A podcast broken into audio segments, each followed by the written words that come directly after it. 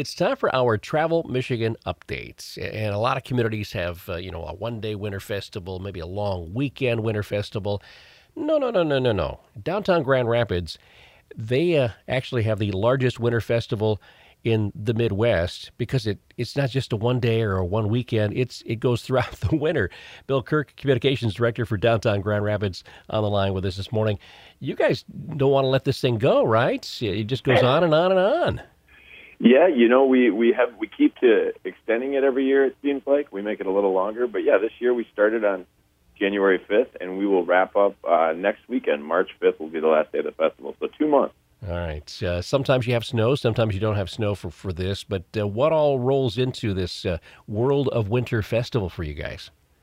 Yeah, so for, for World of Winter, we really want to celebrate our public spaces in downtown Grand Rapids. And so the way we do that is we bring in a bunch of great art installations from some international, some local right here in Grand Rapids, and kind of everything in between. So we try to activate our public spaces with uh, outdoor art and get people outside. And then we complement that with two months worth of events. Uh, we've got everything from ice skating down at Rosa Park Circle to dance parties at some other parks. So we try to have kind of offerings for all ages. But yeah, so we just have two months of events and outdoor art, and our our goal is to get people outside in the in some of these colder winter months. All right, uh, I understand over four or over 100 events there, ice carvings, weather permitting, right? Yeah, so the ice carvings this year they were only up for about five days because we put them up uh, the weekend before Valentine's Day, and then we got that spell of warm weather. So they they melted, and, and that's okay because you know this is a this is a weather uh, festival as it were. But yeah, so we had about 50 or 60 ice carvings up around downtown, yeah. um, complemented with a, another huge one down at Rosa Park Circle. Well, obviously Grand Rapids is known too for its its ArtPrize competition. Why why art in in Grand Rapids? What uh, what what started the whole explosion of this? And and now you guys have taken it outside. Yeah, you know, I think it's just a citywide value that we put on art here.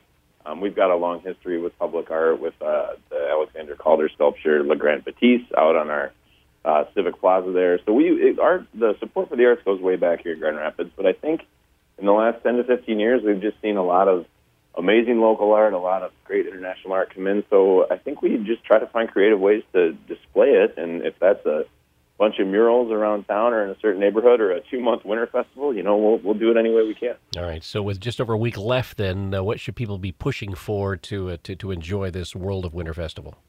Well, yeah, this weekend, uh, you know, obviously we want people to travel safe in these conditions, but if, if anyone can make it up to Grand Rapids this weekend, we've got a human hungry hungry hippo tournament tomorrow, which is a, quite a spectacle to behold. And then uh, we've got some events next weekend, some walking tours throughout the week, so that folks can check out the art that's up. But it's all all this information is available at worldofwintergr.com. So if you go there, you can take a look at the events we have left and, and look at uh, some of the artwork that we've highlighted. But yeah, about a week and a half left, so we, we hope people come out and enjoy the end of it. Are there are there videos somewhere of this uh, Hungry Hungry Hippos uh, human tournament? You know, we'll we'll be sure to have some on our social media channels this weekend if you can't make it because it is it's pretty funny to watch. I try to explain it to you, but it's it's just a, it's a little bit uh, complicated. But yeah, so if you go to our social media channels, uh, Downtown GR Inc. We'll we'll be sure to post some videos there so people can be entertained by that. it sounds fascinating and uh, and a barrel of laughs. So great stuff. Certainly. So again, worldofwintergr.com is the website to find out much more information. This is just one piece of what Downtown Grand Rapids does because you guys really have something going all year long. And You mentioned the activities you guys are doing, but I'm again, there's places to eat and there's places to drink with all yeah. the breweries and all that kind of stuff too that people can kind of roll all this together, right? Absolutely. So everything is pretty walkable downtown, um, especially the the big highlights of the festival. So yeah, we encourage people to come out and obviously go enjoy the festival and, and take in the art and the events. But yeah, but go down to some downtown businesses. We've got great restaurants, boutiques, shops, um, bars, breweries. We've got it all. So come on down and walk around and take it all in. All right, two months of fun wraps up next weekend. The World of Winter Festival in downtown Grand Rapids. Bill, good luck with it. All right. Yeah, thanks so much, Ken. I appreciate talking to you. Bill Kirk, Communications Director, Downtown Grand Rapids, Inc., with us on our Travel Michigan Update.